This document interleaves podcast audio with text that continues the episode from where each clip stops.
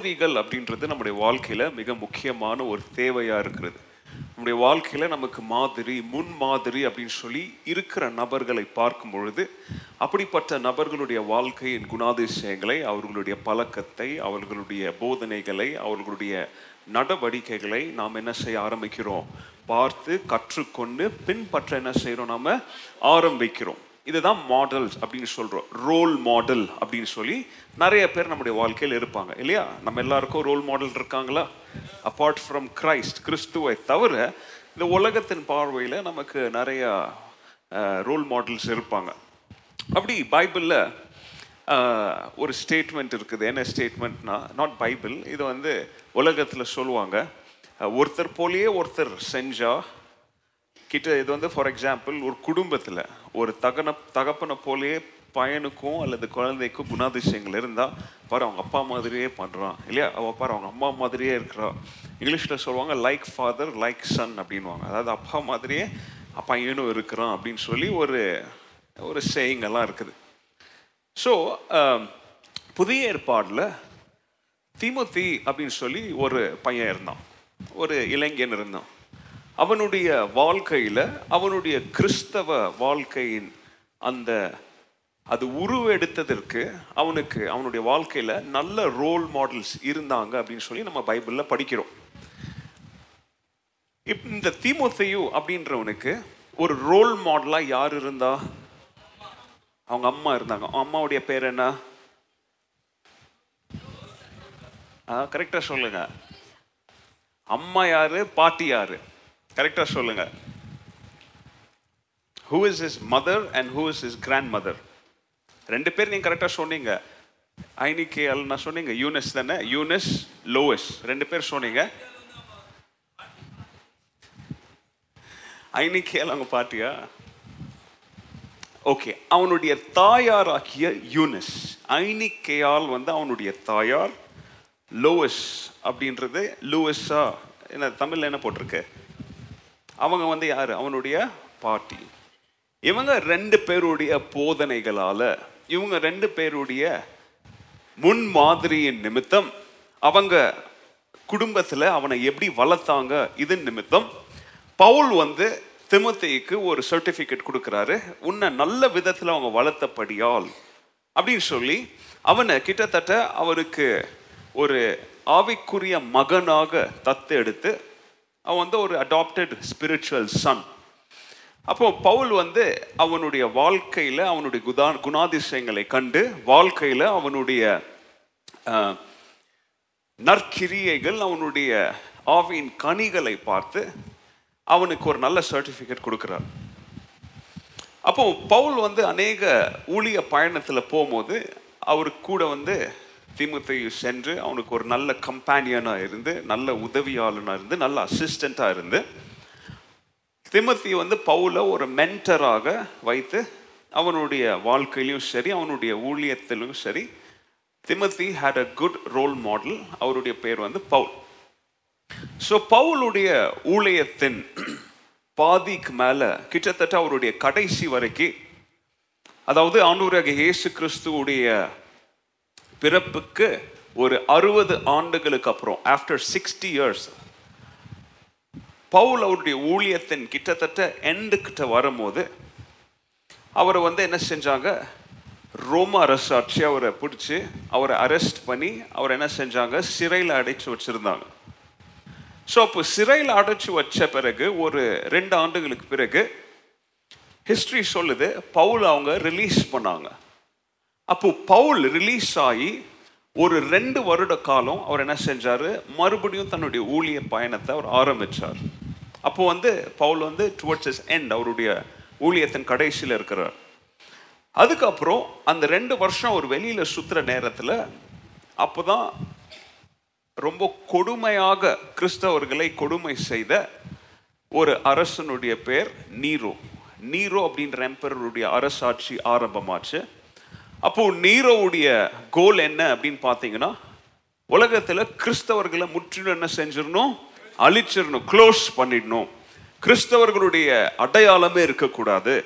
கிறிஸ்தவர்களை இந்த பூமியிலேருந்து வைப் அவுட் பண்ணிடணும் அப்படின்னு சொல்லி அவனுடைய பாலிசிஸும் அவனுடைய அரசாட்சியும் முடிவு செஞ்சு கிறிஸ்தவர்களுக்கு கொடுமையின் காலம் ஆரம்பமாச்சு. அப்போ வெளியில் அப்போ தான் வெளியில் விட்ட பவுலை மறுபடியும் அவங்க என்ன செஞ்சாங்க? பிடிச்சி அரெஸ்ட் பண்ணி அவரை ஜெயிலில் போடும்போது அவருடைய ஊழியத்தில் பவுலுக்கு தெரிஞ்சிச்சு okay this is the end இதுக்கப்புறம் நமக்கு என்ன கிடையாது? வாய்ப்பு இல்லை அப்படின்னு சொல்லி அவர் அங்கே கடைசி அவருடைய வாழ்க்கையின் கடைசியில் ஜெயிலில் உட்காந்துட்டு இருக்கும் பொழுது நிறைய பேர் சொல்கிறாங்க அவர் வந்து ரோமில் அவரை அரெஸ்ட் பண்ணி வச்சுருந்தாங்க. இன்னும் ஒரு சிலர் சொல்கிறாங்க அவரை மக்கத்தோனியால் என்ன செஞ்சிருந்தாங்க? அரெஸ்ட் பண்ணி வச்சிருந்தாங்க. இதெல்லாம் நான் சொல்லும்போது கதை மாதிரி கேட்காதீங்க. நோட்ஸும் எடுங்க. இதெல்லாம் ஹிஸ்ட்ரி நம்ம இன்னைக்கு படிக்க போகிற வேத பாடங்களுக்கு ஒரு ஹிஸ்ட்ரி தெரிஞ்சாதான் நம்ம என்ன படிக்கிறோம் எது இதோடைய சூழ்நிலை என்ன அப்படின்னு சொல்லி உங்களுக்கு புரியும். So either Rome or Macedonia இருக்கலாம்.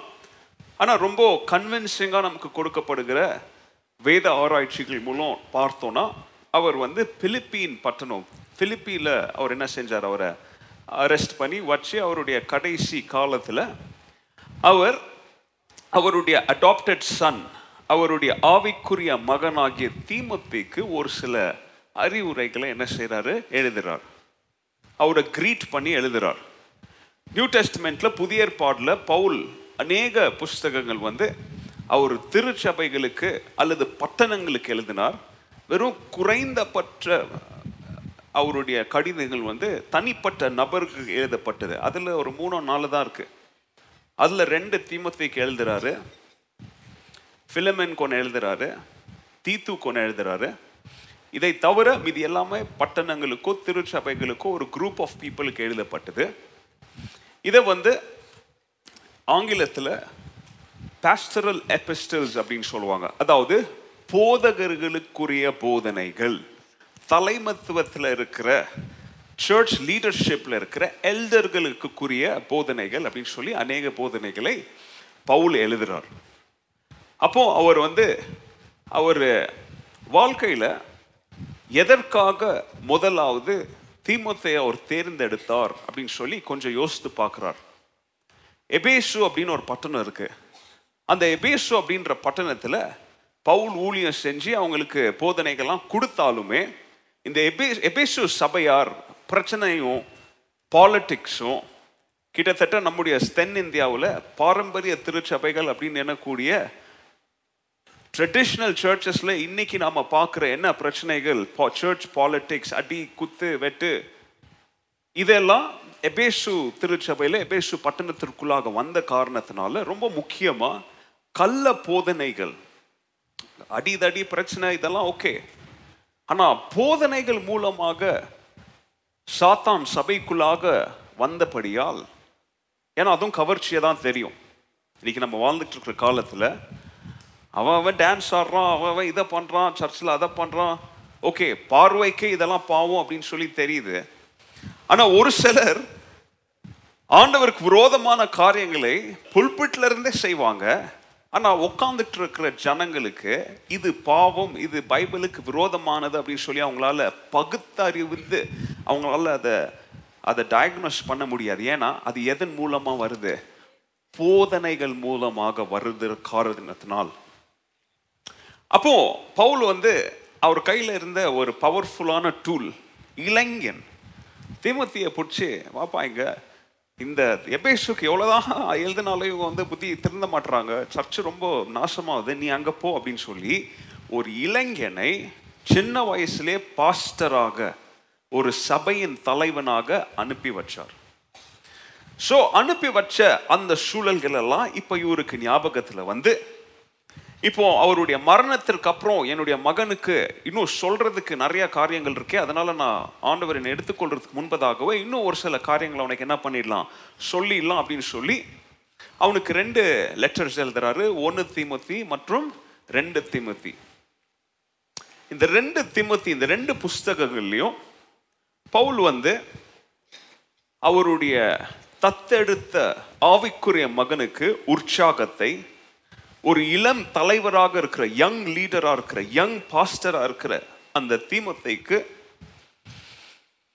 ஆண்டவருடைய தரிசனம் ஆண்டவருடைய மந்தையை எவ்விதமாக நடத்த வேண்டும்? உனக்கும் எனக்கும் இருக்கிற உறவு எனக்கும் கிறிஸ்துவுக்கும் இருக்கிற உறவின் மாடலை எப்படி திருச்சபையில நல்ல விதமாக போதனைகள் மூலமாக நீ போதித்து கற்றுக் கொடுக்க வேண்டும்? என்கிற ஒரு கண்ணோட்டத்தோடு உன்னுடைய ஆவிக்குரிய வாழ்க்கையில நீ பியூரிட்டிய ஹோலினஸ் உன்னுடைய விசுவாசத்தை என்னைக்குமே நீ வித்து விடாதபடி காம்ப்ரமைஸ் பண்ணாதபடி நீ ஊழியம் செய் அப்படின்ற தீமோடு இந்த ரெண்டு லெட்டர்ஸையும் உனக்கு எழுதுறார். இங்க வந்து முதலாவது சவுண்ட் டாக்டரன் அதாவது நீ கொடுக்கிற வேத போதனைகள் வேதாகம அடிப்படையில் கிறிஸ்துவின் போதனைகளின் அடிப்படையில் நீ உன்னுடைய வாயின் வார்த்தைகளை திருச்சபைக்கு என்ன பண்ண வேண்டும்? கொடுக்க வேண்டும். உன்னுடைய சொந்த அனுபவங்கள் குட் ஆனா உன்னுடைய சொந்த அனுபவங்கள் வேதாகம போதனைகள் அல்ல கிறிஸ்துவுடைய வார்த்தைகளே. கிறிஸ்துவுடைய டீச்சிங்ஸே திருச்சபைக்கு தேவையான சவுண்ட் டாக்டரன் அப்படின்னு சொல்லி அவனுக்கு ஞாபகப்படுத்துறார். கிறிஸ்துவுடைய வார்த்தைகளில் நீ பலன் கொண்டு நின்னாதான் உன்னை கேள்வி கேட்கிறவனிடத்துல கிறிஸ்துவை உன்னால தலை மேல தூக்கி நிப்பாற்ற முடியும். அவரை உன்னால கீழே போடுறதுக்கு என்ன வராது? வாய்ப்பு வராது. யுத்தத்தில் உனக்கு விரோதமாக யாரோ அடிக்க வரும்போது உனக்கு ஒரு கேடகம் இருந்தால் அது எப்படி உன்னை பாதுகாக்குமோ? கர்த்தருடைய வார்த்தையை மேலே நீ நின்னா உன்னை கேள்வி கேட்குற கிறிஸ்தவ விசுவாசத்தில் கேள்வி கேட்குற எல்லாரையும் நீ என்ன செய்யலாம்? இந்த விசுவாசம் கர்த்தருடைய வார்த்தையினும் கேடகத்தை கொண்டு நீ உன்னையும் காப்பாற்றி கொள்ளலாம்.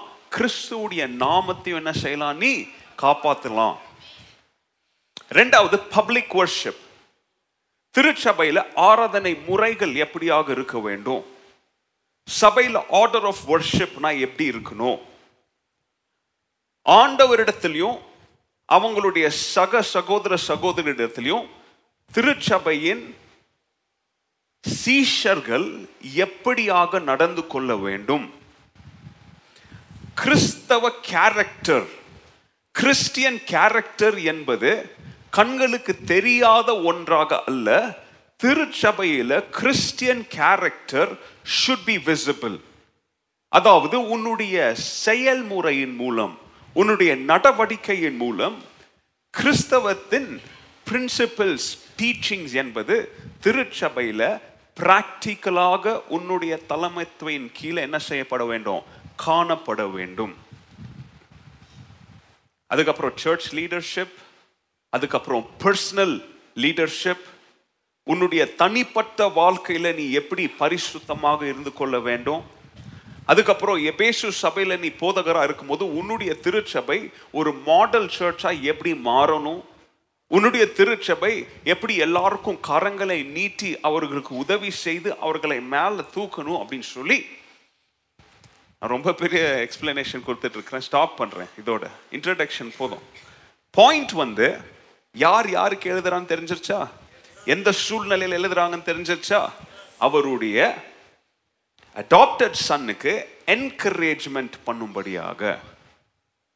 உன்னை ஊக்குவித்து நீ கிறிஸ்துவை போல நான் எப்படி கிறிஸ்துவை காப்பி பண்ணி நான் உங்களுக்கு நல்ல தலைவனாக இருந்தனோ அதை போல நீங்க என்னையும் காப்பி பண்றதை விட கிறிஸ்துவை காப்பி பண்ணி நீங்க த திருச்சபைக்கு நல்ல தலைவர்களாக என்ன செய்யுங்க? ஊழ ஊழியம் செய்யுங்க சர்ச்சை வழி நடத்துங்க அப்படின்னு சொல்லி எழுதுறார். இந்த சூழ்நிலையில் அவர் ஒரு இன்ட்ரெஸ்டிங்கான ஒரு திருப்பத்தை முதலாவது லெட்டரில் முதலாவது அதிகாரத்தில் சொல்கிறாரு அது என்ன அப்படின்றத தான் இன்னைக்கு நம்ம படிக்க போகிறோம் அங்கே முதலாவது லெட்டர்லேயே அவருடைய அவுட்லைன் உன்னுடைய அழைப்பு என்ன அப்படின்றத நீ கேள்வி கேள். இதோடைய டோன் என்ன அப்படின்னு சொல்லி பார்த்தீங்கன்னா ஆரம்பம் நல்லா இருக்கும் எல்லாருக்குமே. இல்லையா? எல்லாத்துலேயும் ஆரம்பம் அப்படின்றது சூப்பராக இருக்கும். ஒருத்தன் டாக்டருக்கு படிக்க போகிறான் அப்படின்னும் போதே ஃபஸ்ட்டு நாள் சூப்பராக இருக்கும். ஃபஸ்ட்டு வருஷம் இன்னும் அருமையாக இருக்கும். அவனுடைய கிளாஸஸ் எல்லாம் முடிஞ்ச பிறகு அவன் இன்டர்னிங்காக இருக்கும். இன்டர்ன் டாக்டர்னு சொல்லுவாங்க இல்லையா? பெரிய டாக்டர் கூட. நீங்களாம் போனீங்கன்னா கூட நாலஞ்சு வரும் பாருங்க எல்லாம் நோட் பேட் எடுத்துன்னு பெரிய டாக்டர் இல்லாத நேரத்தில் வால் கொஞ்சம் பெருசாக போவோம் அவங்களுக்கெல்லாம். அப்போல்லாம் சூப்பராக இருக்கும். எல்லாம் முடிஞ்சு அவன் டாக்டர் ஆகி அவன் ஹாஸ்பிட்டலில் போய் அவன் சர்வீஸ் எல்லாம் பண்ணி அப்புறம் அவனே ஒரு கிளினிக் ஆரம்பித்து அவன் பேர்லாம் கொஞ்சம் சூப்பராக வந்த பிறகு ஆரம்பத்தில் எந்த ஜோஷோட உள்ளே போனானோ அது இருக்காது. ஆரம்பத்தில் போகும்போது தேவையில்லாத டெஸ்ட் எல்லாம் எடுக்குவாங்க. அது வலிக்குதா கை வலிக்குதா அது டாக்டர்லாம் ஆன பிறகு வா போ அப்படின்னுவான். வெளியே உட்காரு அப்படின்வான். இல்லையா? போயிடுச்சு. எனர்ஜி போயிடுச்சு. இது யோசிச்சு பாருங்க. எல்லா துறையிலையும் எடுத்து பாருங்க. ஊழிய பாதையில். பைபிள் ஸ்கூல் போகும்போது பயங்கரமாக கையை தூக்கி ஒப்பு கொடுக்குவாங்க. அனைத்தும் கிறிஸ்துவுக்கே. கண்ணெல்லாம் தண்ணி ஊற்றும் பெரிய பெரிய மிஷன் ஊழியங்கள்லாம் போய் பெரிய பெரிய ஊழியக்காரங்க மிஷினரி தாகத்தோடு வா அப்படின்னு வந்து வந்து நிற்குவாங்க எல்லாம். அதுக்கப்புறம் ஒரு வருஷம் கோர்ஸோ ரெண்டு வருஷம் கோர்ஸோ பைபிள் ஸ்கூலில் போய் அடிக்காத கூத்தெல்லாம் அடிச்சு எல்லாம் பண்ணி அப்போ கூட கொஞ்சம் எரிஞ்சுன்னு இருக்கும் உள்ள எது? அக்கினி ஆண்டவருக்காக ஏதாவது செய்யணும் அப்படின்னு சொல்லி. பைபிள் ஸ்கூல் முடிச்ச பிறகு வெளியே வந்தோடனே ஒரு சபைக்கு பாஸ்டர் ஆகும்போது கூட பயங்கரமாக இருக்கும். அதுக்கப்புறம் ஆர்டினேஷன் வரும். அப்போ பாருங்க முட்டி போட்டு கண்ணெல்லாம் தண்ணி என்னையே ஆண்டவரே நான் அர்ப்பணிக்கிறேன் உங்களுடைய ஆடுகளுக்கு மந்தையா சூப்பராக இருக்கும் எல்லாம். ஒரு சபை வந்துடும் ஆட்கள் வர ஆரம்பிக்குவாங்க ஒரு பில்டிங் வரும் ஒரு கீபோர்டு வாங்குவாங்க. அதுக்கப்புறம் என்ன ஆகும்? ஓட்டம். இப்போ இதுக்கு மேலே நான் எக்ஸ்பிளைன் பண்ணால் நான் குறை சொல்கிறேன் நீங்கள் என்னையே அடிப்பீங்க. நீங்களே பாருங்கள் கண்ணை திறந்து பாருங்கள் உலகத்தில் என்ன நடக்குதுன்னு சொல்லி. அதுக்கப்புறம் பிடிக்க முடியாது அவரை.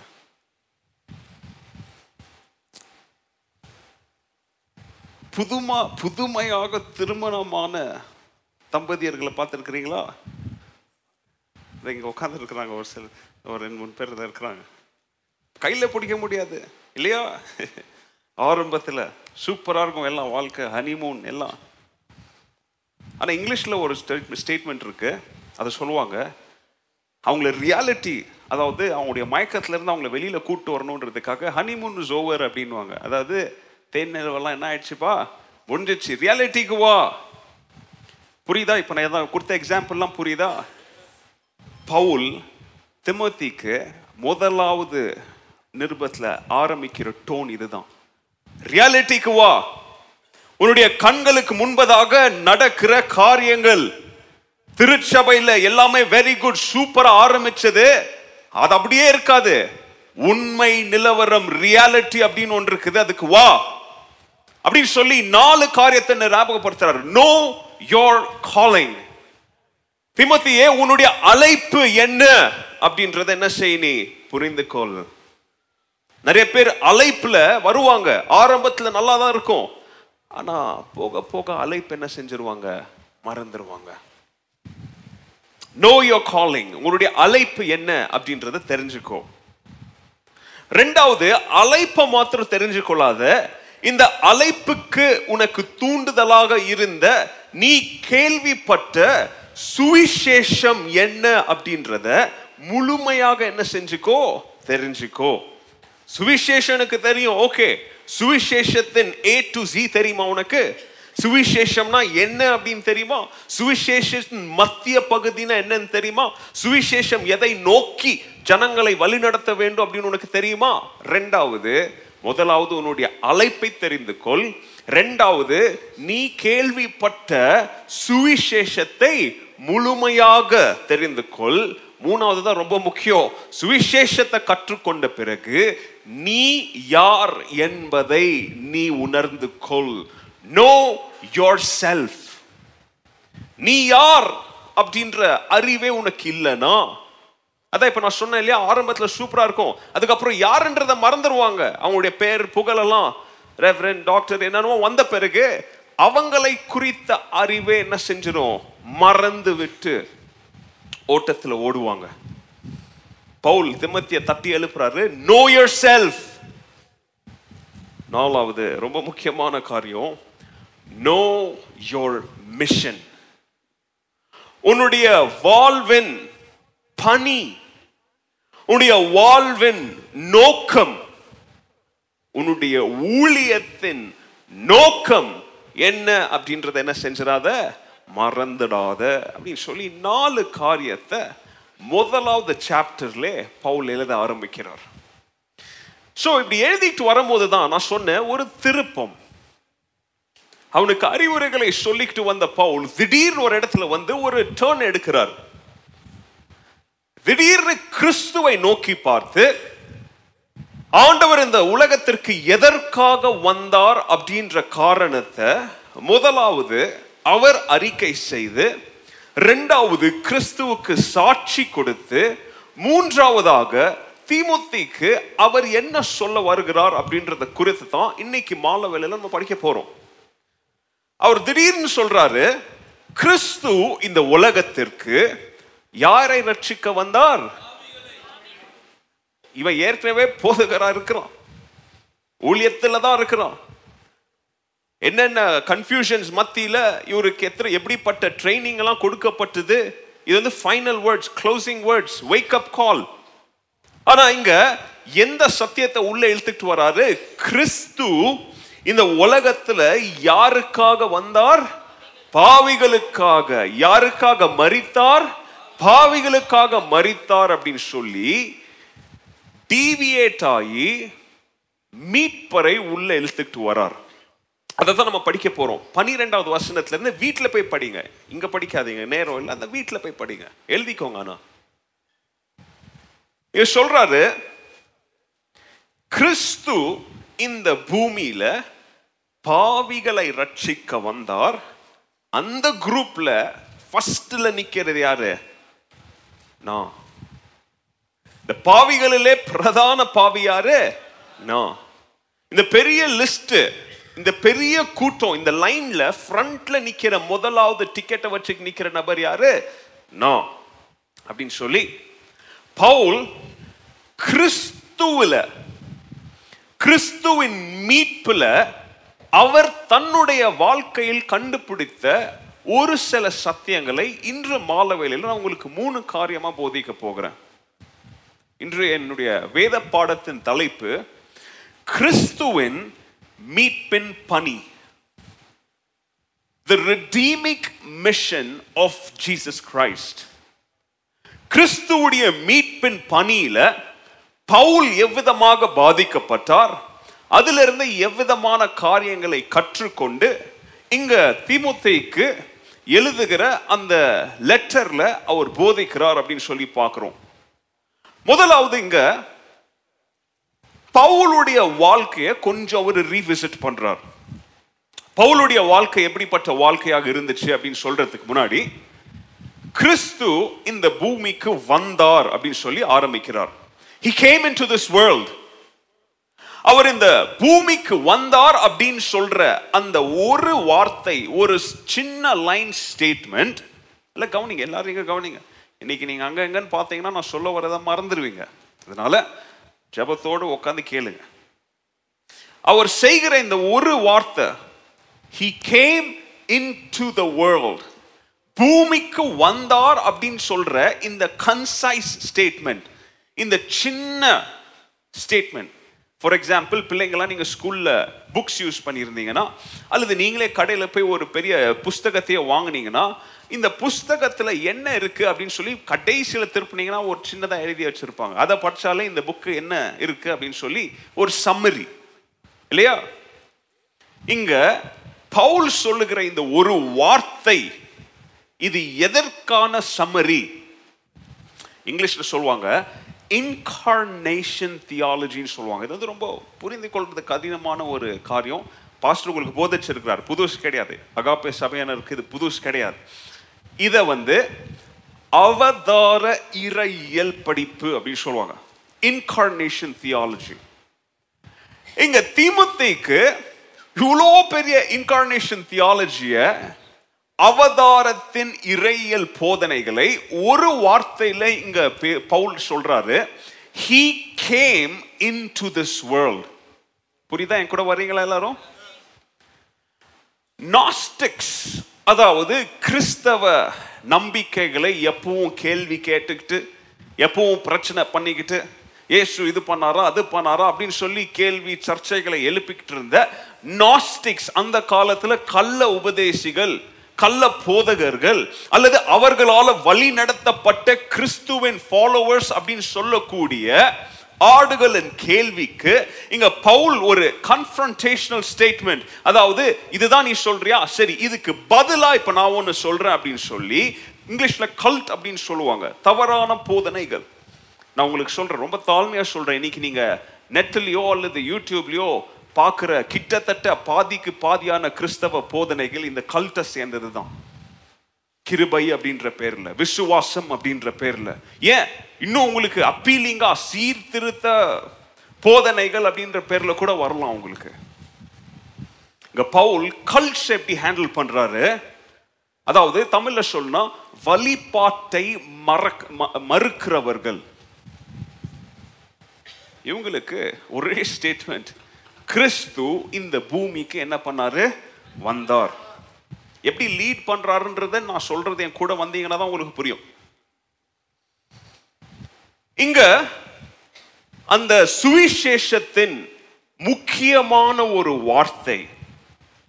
இது வந்து ஆண்டவர் அகாப்பை திருச்சபையினருக்கு கடந்த வருடம் கிறிஸ்மஸின் காலத்துல தொடர்ந்து நம்முடைய போதகர் மூலம் உங்களுக்கு மறுபடியும் மறுபடியும் மறுபடியும் மறுபடியும் இந்த அவதார இறையலின் மக் மத்திய பகுதியான ஒரு வார்த்தையின் தலைப்பில் நீங்கள் வேத பாடத்துக்கு பைபிள் ஞாயிற்றுக்கிழமையில் நீங்கள் சத்தியங்களை கேட்டீங்க. யாருக்காவது அந்த வார்த்தை தெரியுமா? என்ன வார்த்தை? கிறிஸ்மஸ் காலங்களில் என்ன வார்த்தை கேட்டீங்க இந்த திருச்சபையில்?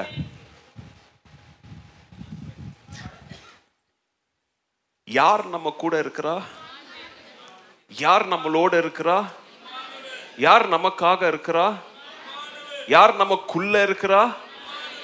இம்மானுவேல் அப்படின்ற இந்த அவதார இறையேலின் முக்கிய வார்த்தைய பவுல் இங்க எடுத்து when Christ came into this earth இம்மானுவேலாக இந்த பூமிக்கு அவதரித்து வந்த ஏன்னா அந்த காலத்தில் நான் சொன்ன இந்த நாஸ்டிக்ஸ் அல்லது கல்ட் அப்படின்ற குரூப்பு இயேசு கிறிஸ்துவை கடவுளாக தேவகுமாரனாக ஒத்துக்கொண்டாங்க.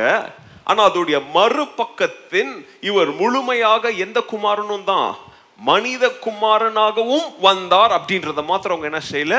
ஒத்துக்கல. அதை பிடிச்சிக்கிட்டு என்ன பண்ணியிருந்தாங்க? கேள்வி கேட்டுட்டு இருந்தாங்க. அதனால இங்க ஒரே வார்த்தையில இம்மானுவேல் என்கிற அந்த வேதத்தின் அல்லது கிறிஸ்துவின் பெயர் உடைய அந்த பேரின் பின்னாடி இருக்கிற அர்த்தத்தின் அந்த வல்லமையை கிறிஸ்து யாருக்காக வந்தார் தெரியுமா? தேவன் நம்மோடு அப்புறம் நம் மத்தியில் நமக்காக அப்புறம் முக்கியமா நமக்குள் இருக்கிறார் அப்படின்னு சொல்லி எழுத ஆரம்பிக்கிறார். He came into this earth. ரெண்டாவது சொல்றார் எதற்காக வந்தார்? அப்படின்னு சொல்லி டு சேவ் த சின்னர்ஸ் பாவிகளை ரட்சிக்கும்படி இந்த பூமிக்கு என்ன செஞ்சார் அவரு? வந்தார். இது வந்து எப்படி தெரியுமா? ஒரு கனத்த சத்தியத்தை ரொம்ப சிம்பிளா சொல்றது. இல்லையா? சொல்ற மேட்டர் ரொம்ப வெயிட்டா இருக்கும். ஆனா அதை சொல்ற விதத்துல எப்படி சொல்லுவாங்க? ரொம்ப இல்லையா? பெரிய பெரிய ஆளுங்கெல்லாம் மிரட்டுறத பார்த்துருக்குறீங்களா? ஏய் தூக்கிடுவான்டா அவனை அப்படின்னுவான் கொலை உனக்கு சாவச்சிருவேன்னு சொல்கிற மேட்ரை ரொம்ப கொலா. தொல்ல கையை போட்டுன்னு இப்படியெல்லாம் பண்ணாத உன்னை சாவச்சிருவேன்னுவாங்க சொல்கிற மேட்ரு எப்படி? உயிர் போகிற மேட்ரு இல்லையா? ஆனால் சொல்கிற விதம் இங்க பவுல் அப்படிப்பட்ட பெரிய மேட்ரை ரொம்ப சிம்பிளாக சொல்கிறாரு புரிகிற மாதிரி யாருக்கு? கேள்வி கேட்டவங்களுக்கு என்னத்துக்கு தெரியுமா? வந்தார் பூமிக்கு. எதுக்கு வந்தார் தெரியுமா? டு சேவ் த சின்னர்ஸ் அதாவது சுவிசேஷத்தின் அடையாளத்தை சுவிசேஷத்தின் அடையாளத்தை சுருக்கி ரொம்ப சுருக்கி ரொம்ப ரொம்ப சட்டிலா இங்கிலீஷ்ல சொல்ல சட்டிலா இங்க சொல்றாரு பாவிகளை என்ன செய்யறதற்காக? ரட்சிப்பதற்காக. அவருடைய இந்த போதனைகளின் பின்னிலையில என்ன சொல்றார்? நல்லா கவனிங்க. இதெல்லாம் வேணா நோட்ஸ் எடுத்துக்காங்க. ஆண்டவராக இயேசு கிறிஸ்து ஒரு நான் ஏற்கனவே சொன்ன மாதிரி ஒரு அவதார இறையிலையோ அல்லது வேதாந்திர சாஸ்திரத்தையோ அல்லது புதிய இறையியல் போதனைகளையோ அல்லது நூதனமான நேர்முறையின் அமைப்புகளையோ நியூ ஃபாலோவிங்ஸ் நியூ டீச்சிங்ஸ் அல்லது நியூ பிஹேவியர்ஸ் அல்லது நியூ எத்திக்கல் சிஸ்டம் இதெல்லாம் ஆரம்பிக்க பூமிக்கு யார் வரல? கிறிஸ்து வரல.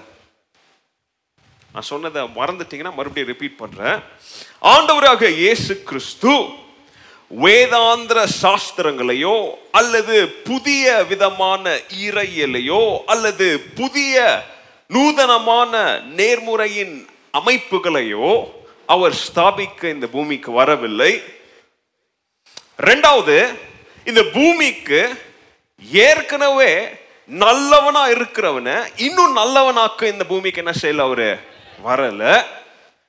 நல்லவனா இருக்கிறவனை இன்னும் சிறப்பானவனா மாத்துறதுக்கு இந்த பூமிக்கு அவர் என்ன செய்யல? வரல. மூணாவது ஒரு புதிய ரிலீஜியஸ் எஸ்டாப்ளிஷ்மெண்ட் அதாவது ஒரு புதிய மத சம்பந்தமான அமைப்புகளை அமைக்க ஏற்படுத்த அவர் இந்த பூமிக்கு வரவில்லை. அல்லது இன்னும் நாஸ்டிக்ஸுடைய மோஸ்ட் பவர்ஃபுல் கொஸ்டின் ஆன இந்த பூமிக்கு ஒரு புதிய சோஷியல் சிஸ்டம் அல்லது ஒரு புதிய சோஷியல் ஆர்டர் அதாவது ஒரு சமூக ஒழுங்கை ஏற்படுத்துவதற்காக இந்த பூமிக்கு அவர் என்ன செய்யல அவரு? வரவில்லை. ஆனா இதுக்கெல்லாம் வரவில்லை வரவில்லை வரவில்லைன்னு சொன்னாரு. ஆனா கிறிஸ்து வந்தபடியால் இப்படிப்பட்ட காரியங்கள் எல்லாம் புதிய திருப்பங்கள் கொண்டு அது அவைகளெல்லாம் வடிவமைக்கப்பட்டுள்ளது இப்ப நான் சொன்னதெல்லாம் இதுக்காக வரல. ஆனா அவர் வந்தது நிமித்தம் இவைகளுக்கெல்லாம் ஒரு நியூ ஷேப் கிடைச்சது. இவைகளெல்லாம் புதிய திருப்புமுனை கிடைச்சது. இவைகளெல்லாம் என்ன செய்யப்படப்பட்டு தெரியுமா? வடிவமைக்கப்பட்டது. ரீஸ்ட்ரக்சர்ட் எவ்வளோ பிரில்லியண்டா எழுதுறாரு பாருங்க. இதுதான் வாழைப்பழத்துல என்ன தேத்துறது தெரிலனா இதுதான் கற்றுக்கோங்க இதெல்லாம் சொல்லிட்டு மறுபடியும் சொல்கிறாரு ஏன் வந்தார் தெரியுமா? அப்படியே தோல்ல கையை போட்டு என்ன மாதிரி பாவியை தான் பா ரட்சிக்க வந்தார். என்ன மாதிரி பாவியை தான் பா ரட்சிக்க வந்தார். ஏன்னா அந்த லைனில் முதல்ல நிற்கிறது யாரு? நீ கிடையாது நான் தான். மூணாவது அந்த பாயிண்ட்க்கு வரார். சீஃப் இந்த பாவிகள் கூட்டத்தில் சீஃப் தலைவனே நான் தான்ப்பா ஏன் அப்படி சொல்றாருன்னு அடுத்து படிப்போம். த சீஃப் சின்னர் நான் பண்ணாத தப்பெல்லாம் உங்களுக்கு தெரியுமா? நான் எப்படிப்பட்ட வாழ்க்கை வாழ்ந்தேன் அப்படின்னு உங்களுக்கு தெரியுமா? நான் எப்படிப்பட்ட குணம் உடைந்தவன் அப்படின்னு உங்களுக்கு தெரியுமா? நான் என்னுடைய வாழ்க்கையில என்னுடைய ஹிஸ்டரியை பார்த்தீங்கன்னா நான் என்னென்ன காரியம் செஞ்சேன்னு உங்களுக்கு தெரியுமா? அப்படின்னு சொல்லி இப்போ மீட்பரிடத்து பக்கம் திரும்புறார். இப்படிப்பட்ட எனக்கு இப்படிப்பட்ட நான் கிறிஸ்துவிடமிருந்து ஐ ஒப்டைன்ட் மர்சி எனக்கு கிருபை அளிக்கப்பட்டது. எனக்கு தயவு கிடைச்சது. எனக்கு கிருபை ஆண்டவர் எனக்கு என்ன செஞ்சாரு? இலவசமாக வழங்கினார். நான் ஒரு துஷ்டன் நான் ஆண்டவரை நிந்தித்தவன். நான் கிறிஸ்துவையும் அவருடைய சபையையும் அவருடைய பிள்ளைகளையும் அவருடைய சரீரத்தையும் அடித்து புண்படுத்தினவன் துன்புடுத்தினவன் காயப்படுத்தினவன். ரொம்ப சிம்பிளா சொல்றாரு. என்ன போல ஆணவம் பிடிச்சவன் இந்த உலக பூமியில எவனுமே என்ன செய்திருக்க முடியாது. இருக்க வாய்ப்பே கிடையாது. திமிர் பிடிச்சவன் நான். எல்லாம் தெரியும் எனக்கு. அந்த கர்வத்தில் அந்த திமிரில் என் வாழ்க்கை சூப்பராக போயிட்டு இருந்துச்சு. ஆனா அப்படிப்பட்ட என்ன ஒருத்தர் கருணையோடு ஹேண்டில் பண்ணார்ப்பா. அப்படிப்பட்ட எனக்கு ஒருத்தர் கருணை காண்பித்தார் தயவு செய்தார். நான் என்ன செஞ்சுட்டு இருந்தேன் அப்படின்னு சொல்லி நான் தெரியாம இருந்தேன் மூடனை போல குருடனை போல நான் சுத்தி திருந்த காலத்தில் எனக்கு ஒருவர் என்ன காண்பித்தார்? கிருபை கருணை காண்பித்தார்.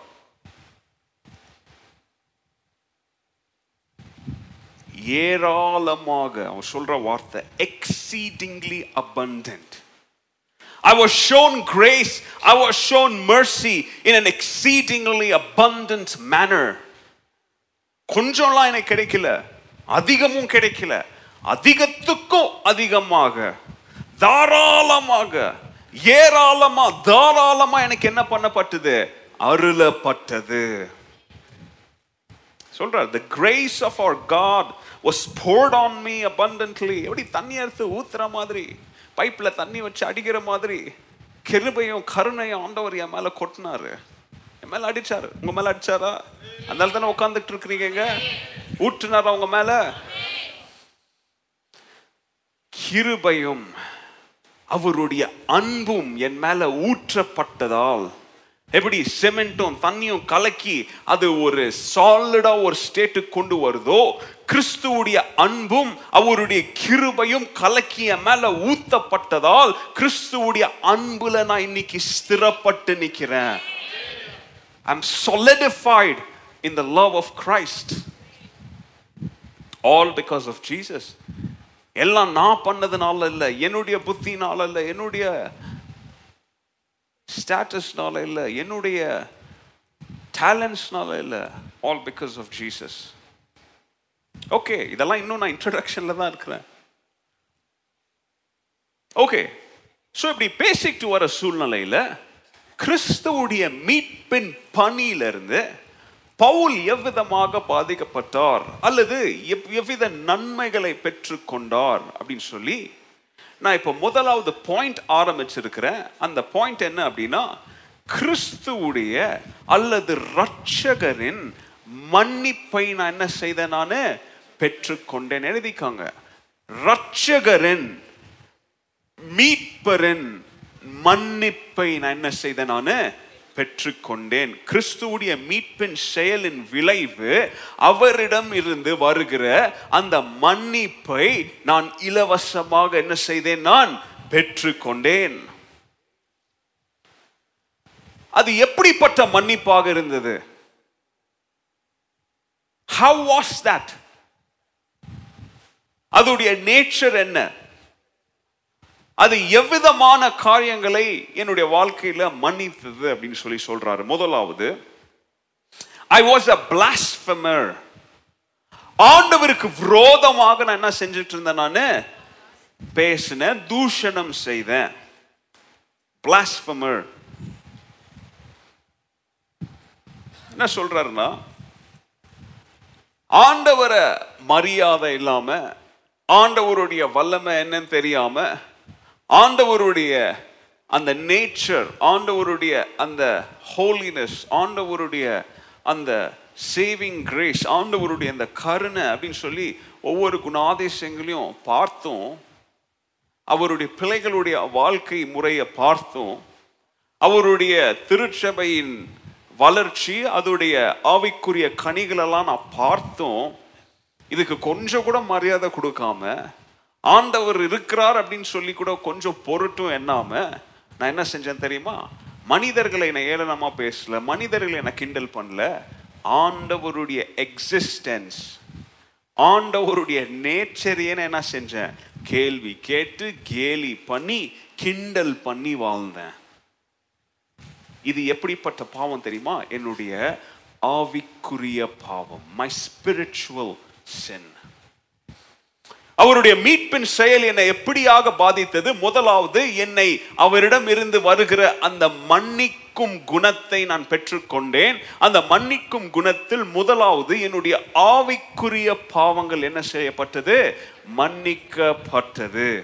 அப்போஸ்தலர் இருபத்தி ஆறாவது அதிகாரம் ஒன்பதாவது வசனத்துல சொல்றாரு நான் இதெல்லாம் என்ன செஞ்சேன் தெரியுமா? அடிக்கிறது குத்துறது கொலை செய்யறது வெட்டுறது உடைக்கிறது. இதெல்லாம் நான் செஞ்சேன் ஒரு காலத்துல. செய்யும் போது இதெல்லாம் தப்பு இல்லை அப்படின்னு சொல்லி என்னையே நான் என்ன செஞ்சுக்கிட்டேன் தெரியுமா? கம்ஃபர்ட் பண்ணி இதெல்லாம் தப்பு இல்லைப்பா அப்படின்னு நியாயப்படுத்திக்கிட்டேன். நசரேன் ஆகிய இயேசு அப்படின்ற நாம உடைஞ்ச எல்லாத்தையும் பார்த்த உடனே என்ன செய்யணும்? நாசம் பண்ணணும். இது செய்யறதுல எந்த தப்பும் இல்லை அப்படின்னு சொல்லி நான் என்னையே தேர்த்திக்கிட்டு என்ன பண்ணேன்? ஊரெல்லாம் சுத்தி கிறிஸ்தவர்களை என்ன செஞ்சேன் நான்? அடித்தேன். பாருங்க அடிக்கிறது குத்துறது வெட்டுறதோட நிப்பாட்டல.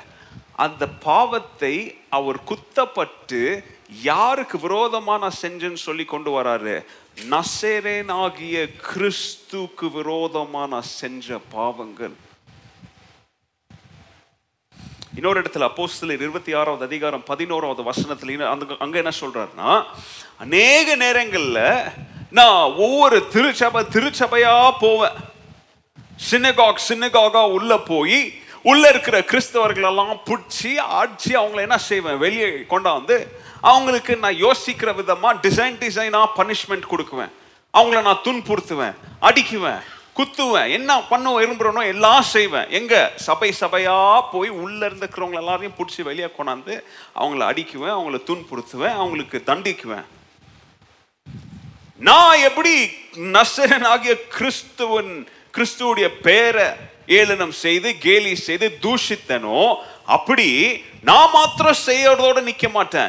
இப்படி கிறிஸ்துவுடைய பிள்ளைகளே அடிச்சு நான் சொல்ற மாதிரி நீ செய் அப்படின்னு சொல்லி என்ன செய்ய வைக்குவேன்?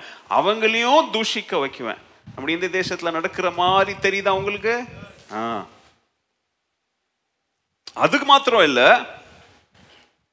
இப்படி டெய்லி கிறிஸ்தவர்களை அடிச்சு நாசம் பண்ணும் அப்படின்றதுல பைத்தியம் பிடிச்சி வெறியா என்ன பண்ணிட்டு இருந்தேன் நான்? சுத்திக்கிட்டு இருந்தேன். அப்சஸ்ட் அப்படின்னுவாங்க. இது இது இல்லைன்னா என்னால் ஆகாது போத பொருள் கொடுக்கலன்னா அவங்க என்ன செய்வாங்க? என்னென்னவோ செய்வாங்க. அப்படி இருக்குவேன். ஏன்? இன்னைக்கு கிறிஸ்தவன் அடிக்கலனா இன்னைக்கு அவனை கொலை செய்யலாம் இன்னைக்கு இது செய்யலாம் அப்சஸ்டாக சுத்திக்கிட்டு இருந்தேன். இது எங்க ஊர்ல மாத்திரம் நான் செய்யல. என்ன செஞ்சேன் தெரியுமா? ஊர் ஊரா போய் செஞ்சேன். ஊர் ஊரா போய் செஞ்சேன். அந்த மீட்பரின் செயல் அந்த மீட்பரின் கிரியையிலிருந்து அதை பார்த்து பெற்றுக்கொண்டவனே அவனுடைய ஆவிக்குரிய பாவங்களை அவன் எப்படி சொல்றான் பாருங்க. ஆண்டவர் இந்த பாவத்துல இருந்து என்ன என்ன செஞ்சார் என்ன? மன்னித்தா ரெண்டாவது நான் வெறும் தூஷித்தவன் மாத்திரம் அல்ல நான் பர்சிக்யூட்டர் துன்புடுத்தனை இப்ப நான் சொன்ன மாதிரி எப்படி அடிச்சான் எப்படி குத்தினான் எப்படியாக தூஷித்தேன்? கலாத்தியர் ஒன்று பதிமூணுல சொல்றோம் நான் கிறிஸ்துவின் திருச்சபையை அளவிட முடியாத வண்ணத்துல அதை நாசம் படுத்தணும் அப்படின்னு சொல்லி பியாண்ட் மெஷர் வித் மெஷர்னா இவன் என்னென்ன செய்திருக்கிறான்? அப்படின்னு சொல்லி கணக்கெடுக்கலாம். இவன் பத்து பேரை கொண்டிருக்கிறான் இருபது சபைங்களை எரிச்சிருக்கிறான். முப்பது ஊழியக்காரங்களை இது இதெல்லாம் கணக்கு எடுக்கக்கூடிய நிலைமை. இவன் எந்த லெவல்ல இவன் இறங்கி செஞ்சிருக்கிறான்னா கணக்கு பியாண்ட் மெஷர் கணக்கே எடுக்க முடியாது போயிட்டே இருக்கணும் அப்படின்ற வெறியோட யாரை துன்பப்படுத்தியிருக்கிறான்? கிறிஸ்து கிறிஸ்தவர்களை அவருடைய திருச்சபையை. இது மாத்திரம் இல்லை. இப்படி சுத்தம் போது தான் யாரை பிடிச்சி கொன்னான்? ஸ்தேவான. ஸ்தேவானுடைய கொலை கொலைக்கு இவனும் ஆதரவா இருந்தான். இவனும் அந்த குரூப்ல இருந்தான். ஒரு ஒரு வைல்டு பீஸ்ட் அப்படின்வாங்க வைல்டு பீஸ்ட்னா ஒரு சிங்கத்தையோ அல்லது ஒரு புலியவோ நீங்கள் ஒரு நூறு நாள் பட்னி போட்டு ஒரு காட்டில் இறக்கி விட்டீங்கன்னா அது எப்படி சுத்தம் வெறியில? கிடைக்கிறது எத்த ஆட்சி யோசித்து பார்த்துருக்குறீங்களா? வைல்டு பீஸ்ட் இந்த குணாதிசயத்தோட அவன் என்ன செஞ்சான் அவன்? சுத்தி தெரிஞ்சான். இது ரெண்டாவது விதமான பாவம். இது என்ன பாவம் தெரியுமா? முதலாவது அவன் கிறிஸ்துவுக்கும் கிறிஸ்துவுடைய நாமத்துக்கும் விரோதமாக செஞ்ச அவனுடைய ஆவிக்குரிய பாவங்கள். இது ரெண்டாவது சமூக ரீதியான பாவங்கள். சமூகத்துல இறங்கி செஞ்சான். மனித அபிமானம் இல்லாம என்ன செஞ்சான் அவன்? கொலைகளை செய்து ஆண்டவரை புண்புறுத்தணும் மூணாவது இங்கிலீஷ் பைபிள் ரொம்ப அருமையாக எழுதியிருக்கு I was an insolent man insolent man என்ன தெரியுமா? கோவம். ஒருத்தன் மண்டையில் இறங்கிருச்சுன்னா அவன் யார் அப்படின்னு சொல்லி ஜனங்களால் என்ன செய்ய முடியாது? தீர்மானிக்கவே முடியாது. கோபம் அப்படின்றது இட்ஸ் ரியலி பேட் யோசித்து பாருங்க நீங்க இன்னைக்கு நம்முடைய நாட்டில் நடக்கிற அக்கிரமம் நம்முடைய நாட்டில் நடக்கிற அநியாயம் சும்மா ரெண்டு வண்டி டச் ஆயிருக்கும். ஆனால் அவனுடைய அன்கன்ட்ரோலபிள் ஆங்கர்னால கொலையில் போய் அது என்ன செய்தது? நிற்கிது பார்த்துருக்குறீங்களா? அப்படி வீடியோஸ்லாம் நான் பார்த்துருக்குறேன் யூடியூப்பில் சும்மா ரெண்டு வண்டி வந்து இப்படி டச் ஆகும். இறங்குவான் பேசுவான். ஆனால் அன்கன்ட்ரோலபிள் கோவத்தினால எதையோ எடுத்து அவனை வெட்டுறது கல்லை தூக்கி அவன் தலையில் போடுறது நம்முடைய Bangalore சிட்டிலலாம் I mean out of the சிட்டிலாம் நான் போனதில்லை. அதனால எனக்கு தெரில அப்போல்லாம் எப்படி இருக்குதுன்னா நான் சென்னைக்கு போயிட்டு வந்திருக்கிறேன். ரொம்ப மோசம். சென்னையில் இப்படி தான் இருக்கிறாங்க? சென்னையில் பார்க்குறவங்களே என்னை மன்னிச்சிருங்க. நான் பார்த்ததை சொல்கிறேன் நிஜமா? ஏன்னா லோக்கல் ஆள்ல இருந்து அவனை பிடிச்சிங்கன்னா அவன் எங்கெங்கேயோ கனெக்ட் ஆகி ஒரு கட்சியில் போய் முடியும் அது. கோபம் அன்கன்ட்ரோலபிள் ஆங்கர் இங்கே பவுல் சொல்கிறான் ஐ வாஸ் இன்சொலண்ட் அப்படின்னா எனக்கு கோவம் வந்துச்சுன்னா அவ்வளோதான் நான் என்ன செய்வேன்னு எனக்கு தெரியாது. என்ன செய்வேனே எனக்கு தெரியாது. அந்த அதன் நிமித்தம் வார்த்தைகள்னால கிரியைகள்னால rude behaviour arrogance lack of respect impolite இதுக்கெல்லாம் தமிழ் வார்த்தை எனக்கு தெரில. நீங்களே நெட்டில் தேடி தெரிஞ்சுக்கோங்க. இதெல்லாம் இருக்கும் எனக்குள்ள. எப்போ கோவம் வந்துச்சுன்னா. அவுட்ரேஜஸ் என்ன செய்கிறேன்னே எனக்கு தெரியாது. இதை ரோமர் எட்டு ஏழாவது அதிகாரம் எட்டாவது வசனத்தில் அவர் சொல்கிறாரு என்ன சொல்கிற தெரியுமா? ரொம்ப அருமையாக சொல்கிறார் வீட்டில் போய் படிச்சு பாருங்க. நான் இப்படி இருந்தாலும் என்னுடைய வளர்ப்பை நீங்கள் பார்த்தீங்கன்னா நான் ஒழுங்காக பைபிள் படிக்குவேன். வேதத்தை நல்லா அறிஞ்சவன். வேத போதனைகளில் தேறினவன். கிறிஸ்டியன் அந்த காலத்தில் யூத மத வழக்கத்தின் பிரகாரம் செய்ய வேண்டிய எல்லாத்தையும் கை கொண்டு நடந்தவன். மோசையின் கட்டளைகள் அவர் எழுதி கொடுத்த எல்லா போதனைகள் கர்த்தருடைய கற்பனைகளை பைஹாட் பண்ணி தண்ணி மாதிரி குடிச்சவன். இப்படி இருந்தனா இப்படி செய்வது அதாவது வேத பிரமாணங்களை கை கொண்டு நடக்கிற இந்த கோட் ஆஃப் லா இந்த நியாய நியாயங்கள் நியாய போதனைகள் என்னுடைய வாழ்க்கையின் துவக்கத்தில் அருமையா இருந்துச்சு. It was excellent starting point என்னுடைய வாழ்க்கையின் துவக்கத்திற்கு இதெல்லாம் ரொம்ப அருமையா இருந்துச்சு. ஆனா என்ன ஆச்சு? இத கை கொண்டு கை கொண்டு நடக்க நடக்க நடக்க இத இது மேல ஒரு பைத்தியமா ஆனதுனால என்னையே அறியாம எங்கேயோ ஒரு இடத்துல சைடில் உள்ள என்ன வந்துச்சு தெரியுமா? பாவம். சின் உள்ள என்டர் ஆனதுனால பாவம் எனக்குள்ள வந்ததுனால இந்த கற்பனைகளை கை கொள்ள வேண்டும் என்கிற எண்ணமே சோதனையா மாறி it turn into a temptation நான் நான் எக்ஸ்பிளைன் பண்றேன் நான் வீட்டில் போய் படிங்க. இது சோதனையா மாறி எப்படி ஆண்டவர் ஏதேன் தோட்டத்தில் இந்த பழத்தை சாப்பிடாதன்னு சொன்னாரோ இப்போ கற்பனைகளை கை கொள்வது ஆண்டவர் சாப்பிடாதன்னு சொல்ற பழத்தை சாப்பிட்ற மாதிரி என் வாழ்க்கையில் என்ன செஞ்சிருச்சு? மாறிடுச்சு. கற்பனைகள் என்னுடைய வாழ்க்கையில நான் எப்படி நடக்கணும்னு சொல்லி கொடுக்க ஆரம்பித்த அதே கற்பனைகள் இப்போ என்னை சோதித்து பாவம் செய்வதற்கு என்ன செஞ்சிருச்சு அது? தூண்டி விட்டு டெம்ப்ட் பண்ணிடுச்சு பாருங்க எவ்வளோ கேர்ஃபுல்லாக நீங்கள் இருக்க வேணும். சொல்கிறேன் பாருங்க. நான் செய்கிற எல்லா விதமான பாவங்களை என்னை டெம்ப்ட் பண்ணிடுச்சு. எது? இந்த வெறி.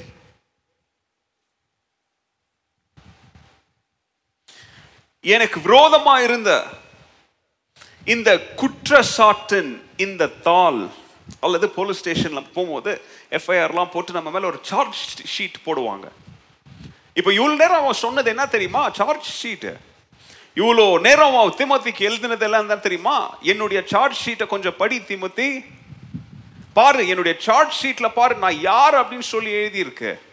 நான் எப்படிப்பட்டவன் சொல்லி என்னுடைய குற்ற அந்த அனாலிசிஸ் சொல்லுது.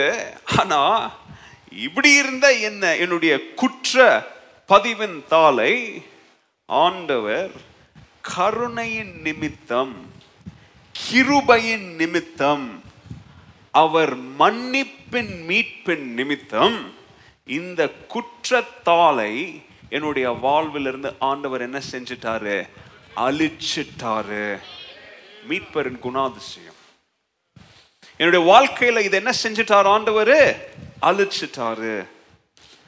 அப்படி அழிச்சதுனால தான் கொலோசியர்ல ஒன்னாவது அதிகாரம் இருபத்தி நாலாவது வசனத்துல சொல்றாரு having cancel the charge of our legal indebtedness அதாவது நம்மளுடைய பாவ நிவாரண எல்லாத்தையும் நம்முடைய பாவ குற்றச்சாட்டுங்க எல்லாத்தையும் அதாவது நம்ம செஞ்ச பாவமே நமக்கு விரோதமா நமக்கு எதிராக நின்று நான் யார் அப்படின்னு சொல்லி என்னை கையை நீட்டி என்னை குற்றப்படுத்துதோ கோர்ட்ல போகும்போது என்ன இவனுடைய சார்ஜ் ஷீட் என்ன? அப்படின்னு சொல்லி ஜட்ஜ் அதை பார்க்கும் பொழுது என்ன கூட பார்க்க தேவையில்ல. அந்த சார்ஜ் ஷீட்டை பார்த்தாலே போதும். இங்க நிக்கிறவன் யார்? அப்படின்னு அந்த ஷீட் காமிச்சிடும் அப்படிப்பட்ட ஷீட்டு நமக்கு முன்பதாக நம்மளை நின்று அது நீ இப்படி பாவம் செஞ்ச நீ இப்படி ஒரு பாவின்னு சொன்ன சூழ்நிலையில ஆண்டவர் இந்த பூமிக்கு வந்து அதெல்லாத்தையும் எடுத்து என்ன பண்ணார் தெரியுமா? அவர் கூட எங்க கொண்டு போனாரு?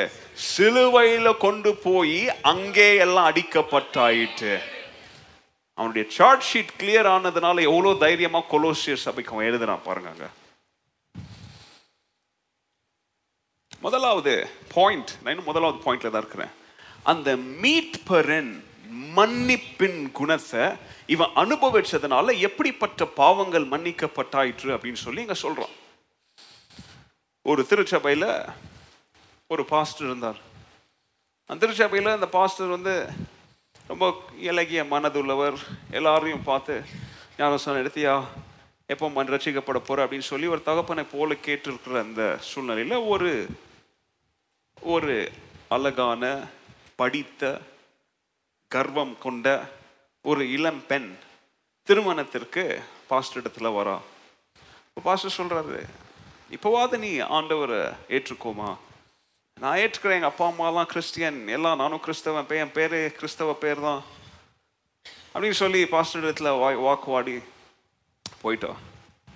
கொஞ்ச நாளுக்கு அப்புறம் திரும்ப எல்லாம் ஆகி ஒரு நாள் பாஸ்டர் அவங்க வீட்டுக்கு போகிறார் இன்னைக்கு என்னன்னா ஆகட்டும். இன்னைக்கு இவகிட்ட என்னத்த சொல்லிடணும் இன்னைக்கு? அவருடைய அன்பை இவளை ஏற்றுக்க வைக்கிற மாதிரி சொல்லிடணும் அப்படின்னு சொல்லி அவரிடத்துல வந்து கேட்குறாரு ஆண்டோரின் நீ ஏற்றுக்கோமா உங்களுடைய திருமண வாழ்க்கைலாம் எப்படி போகுது? ஆ சூப்பராக போகுது. என்னுடைய கணவன் என்னை நேசிக்கிறார். ஐ லவ் மை ஹஸ்பண்ட் நாங்கள் ரெண்டு பேரும் ஒருத்தர் ஒருத்தர் ஒருத்தர் வாழ முடியாது. அப்படின்னு சொல்லி அதான் ஆரம்பத்தில் சொன்னேன் இல்லையா? திருமணமான முதல் ஸ்டேஜ் பயங்கரமாக ரிப்போர்ட் கொடுக்குறா பாஸ்டருக்கு.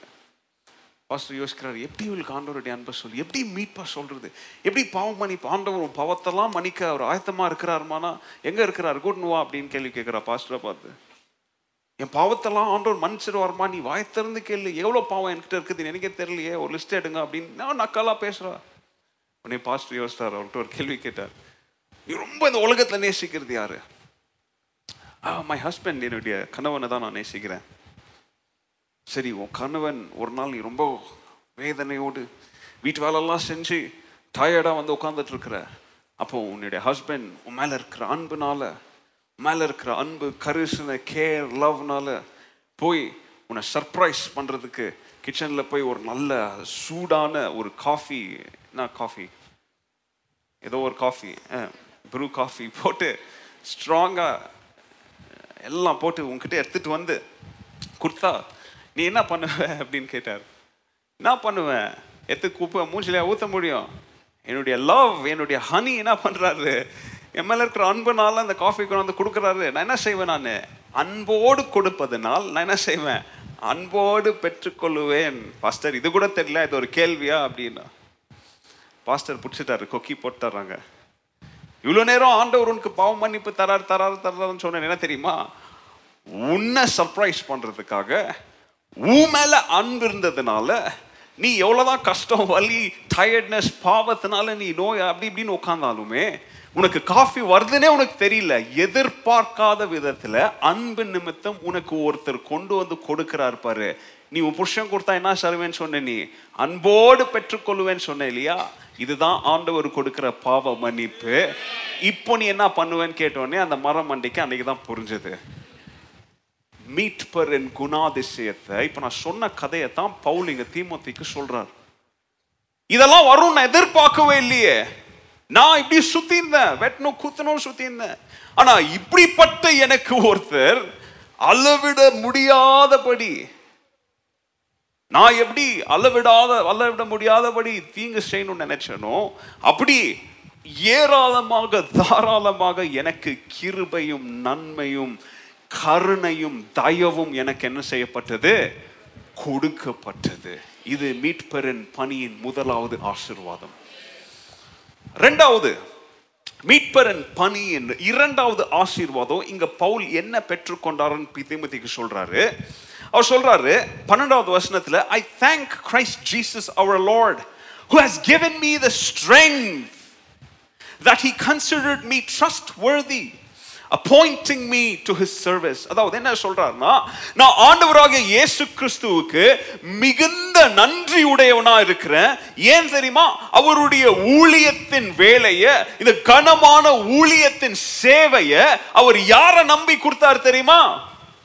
என்ன நம்பி கொடுத்தாரு. அவருடைய ஊழியத்தை இந்த மினிஸ்ட்ரிய அவர் யாருக்கிட்ட வேணாலும் கொடுத்துருக்கலாம். ஆனா முதலாவது என் சார்ஜ் ஷீட் பட்சல யார யார தேர்ந்து கொடுத்தாரு? என்ன தேர்ந்து கொடுத்தார்? சொல்றாரு கொடுப்பதற்கு காரணம் என்ன- காரணம் என்ன தெரியுமா? கிறிஸ்து எனக்கு என்ன கொடுத்தார் அப்படின்னு சொல்றான்.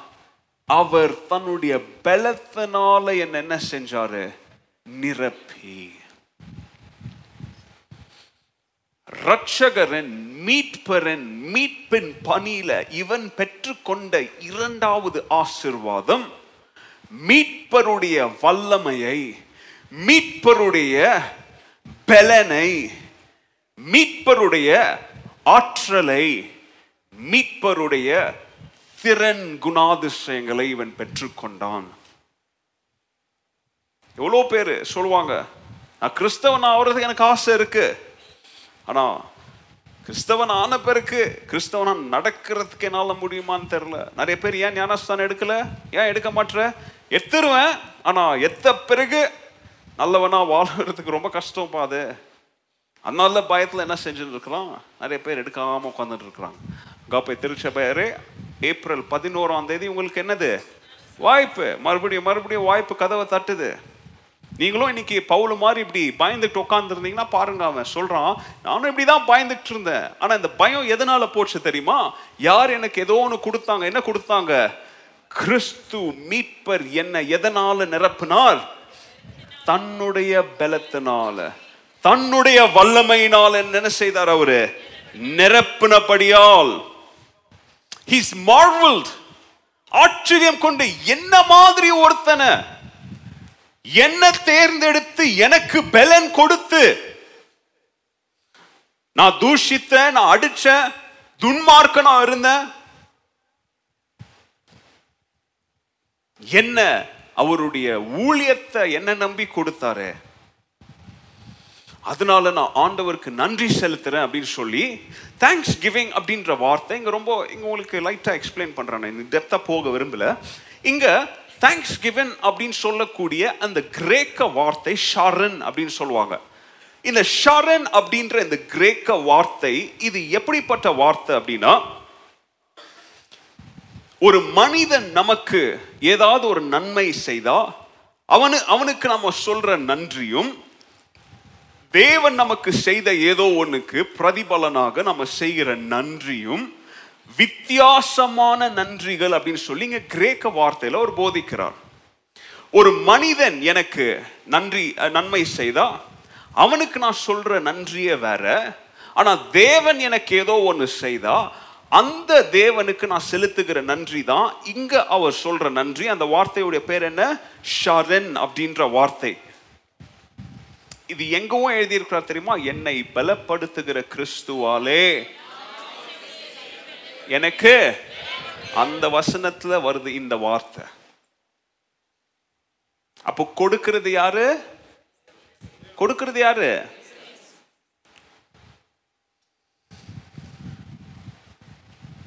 சொல்றாரு ஆண்டவர் எனக்கு கொடுத்த பலன் the strength that God gave me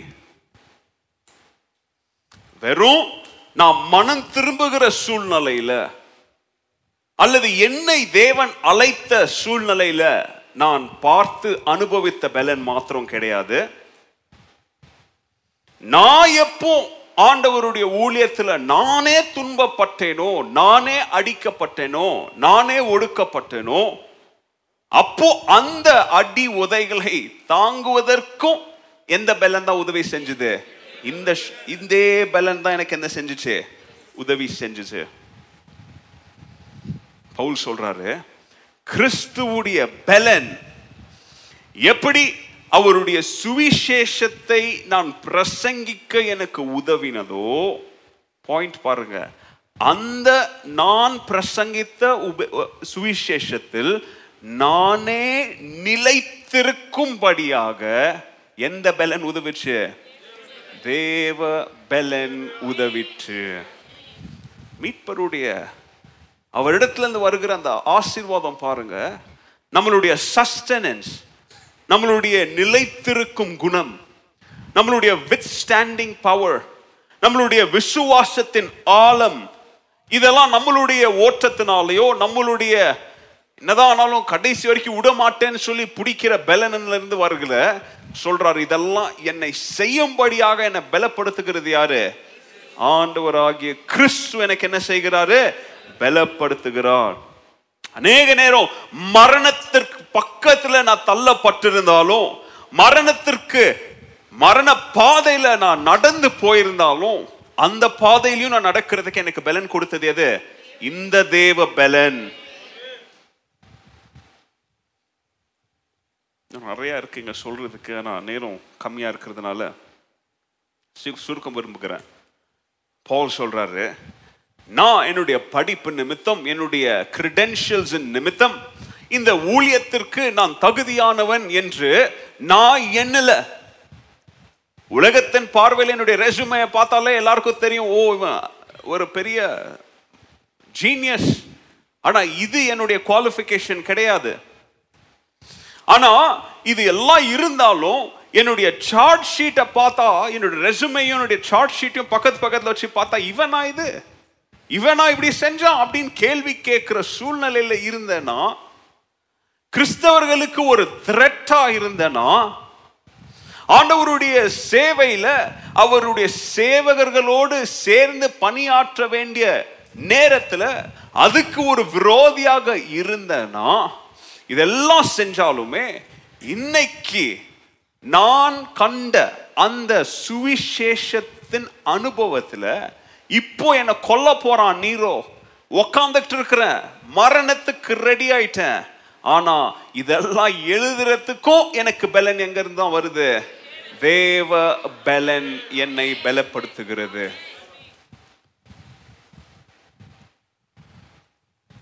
மூணாவது காரியம். இந்த ரட்சகரன் இந்த மீட்பரன் பணியில அவன் கண்டு கொண்ட மூணாவது ஆசிர்வாதம் மூணாவது பலன் என்ன? அப்படின்னு சொல்லி பார்த்தீங்கன்னா அவன் சொல்றான் திருப்பி அதே வசனத்தை அங்க சுத்துறோம். இந்த காரணத்தின் நிமித்தம் எனக்கு கிருபை காண்பிக்கப்பட்டு கிறிஸ்து இயேசு அவருடைய பூரண பெர்ஃபெக்ட் இமென்ஸ் பேஷன்ஸ் அவருடைய பொறுமையை எனக்குள்ள அவர் வெளிப்படுத்தி அவரை நம்புகிற எல்லாருக்கும் எப்படிப்பட்ட கிரீடம் எப்படிப்பட்ட ரிவார்டு கிடைக்கும் அப்படின்னு சொல்லி என்னை ஒரு உதாரணமாக யார் வைத்திருக்கிறா? கிறிஸ்து என்னை வைத்து என் மூலமா செயல்படுவதனால். அதாவது அவர் சொல்ல வர பாயிண்ட் என்னன்னா ஏதாச்சும் ஒரு காரியத்தை நம்ம சொன்னா ப்ரூஃப் காமி அப்படின்னு கேட்கும் இல்லையா? ப்ரூஃப் இல்லைன்னா இந்த உலகத்தில் யாரும் என்ன செய்ய மாட்டாங்க எதையும்? நான் சொல்கிறான் என்னுடைய சார்ட் ஷீட்டை நான் இவ்வளோ நேரம் சொல்லிட்டேன் திமுத்தி. இன்னும் நீ நம்பலனா? பாவி ஒரு ஒரு சின்னர் சின்னர் கூட என்ன? தனிப்பட்ட சின்னர் கிடையாது. அந்தரங்கத்துல பாவி கிடையாது நான். இருளில் பாவம் செஞ்ச பாவி கிடையாது. பப்ளிக் சின்னர் நான். எல்லாராலையும் அறியப்படுகிற ஒரு பாவி. ப்ரூஃப் தானே வேணும். நான் தான் ப்ரூஃப் என்ன பார் நான் தான் ஒரு பப்ளிக் பாவிக்கு நான் தான் ஒரு ப்ரூஃப் கிருபை எங்க இருக்குது? கிருபை கிட்ட கூட போக கூடாத தகுதிகள் உடைந்த உடைய உடைந்தவனா நான் இருந்தேன். ஆனா இன்னைக்கு அவருடைய பொறுமையின் நீடிய சாந்தத்தின் குணத்தை எண்ணில் அவர் நிரப்பினபடியால் அந்த டிஸ்டன்ஸ் அந்த கேப் என்ன செய்யப்பட்டுச்சு தெரியுமா? இன்னைக்கு கிருபை எங்கேயோ இருக்கும் நான் எங்கேயோ இருந்தேன். இன்னைக்கு கிருபையும் நானும் ஒன்னா இருக்கிறோம் திமுத்தி அப்படின்னு சொல்றாருங்க. மூணாவது காரியம் மீட்பரன் பணியின் நிமித்தம் ரட்சகரின் நோக்கத்தை அவருடைய குறிக்கோள் என்ன அப்படின்றத நான் என்னுடைய வாழ்வின் நிமித்தம் மூலம் நான் பார்த்தேன். இதுல எல்லாம் ஆண்டவருக்கு ஒரு கு- ஒரு நோக்கம் இருந்ததுனால இப்படி அவர் அங்கங்கெல்லாம் எடுத்து எல்லாத்தையும் போட்டதுல ஒரு நோக்கம் இருந்துச்சு அவருக்கு. அந்த பிளான் அந்த ஆண்டவருடைய திட்டம் அந்த ரிடெம்டிவ் பர்பஸ் பிளான் என்ன அப்படின்றத என் வாழ்க்கையை நான் பார்க்கும்போது யாருடைய திட்டத்தை நான் பார்த்தேன்? தேவனுடைய திட்டத்தை நான் பார்த்தேன். அது என்ன திட்டம்?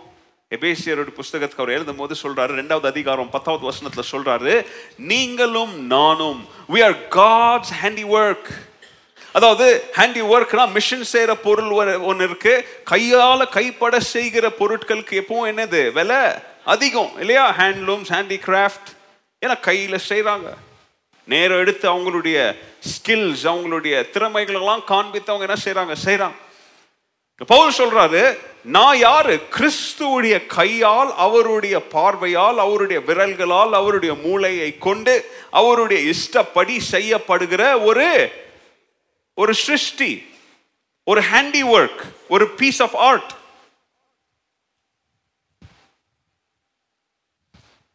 அவருடைய திட்டம் அவருக்கு என்ன செய்ய விருப்பமா இருக்கிறதோ அப்படிப்பட்ட காரியங்களை செய்வதற்காக கிறிஸ்து என்னையும் உன்னையும் என்ன செய்துட்டு இருக்கிறாரு அவர் கைப்பட என்ன செய்துட்டு இருக்கிறாரு ஆழத்தப்படுத்திக்கிட்டு இருக்கிறாரு சிருஷ்டித்திருக்கிறாரு. புரிதா நான் சொல்ல வருது சங்கீதக்காரன் சொன்னா இல்லையா ஆண்டவரே நான் எப்படி உருவாக்கப்பட்டிருக்கிறேன்? எப்படி என்ன சிருஷ்டிக்கப்பட்டிருக்கிறேன்? ஆ?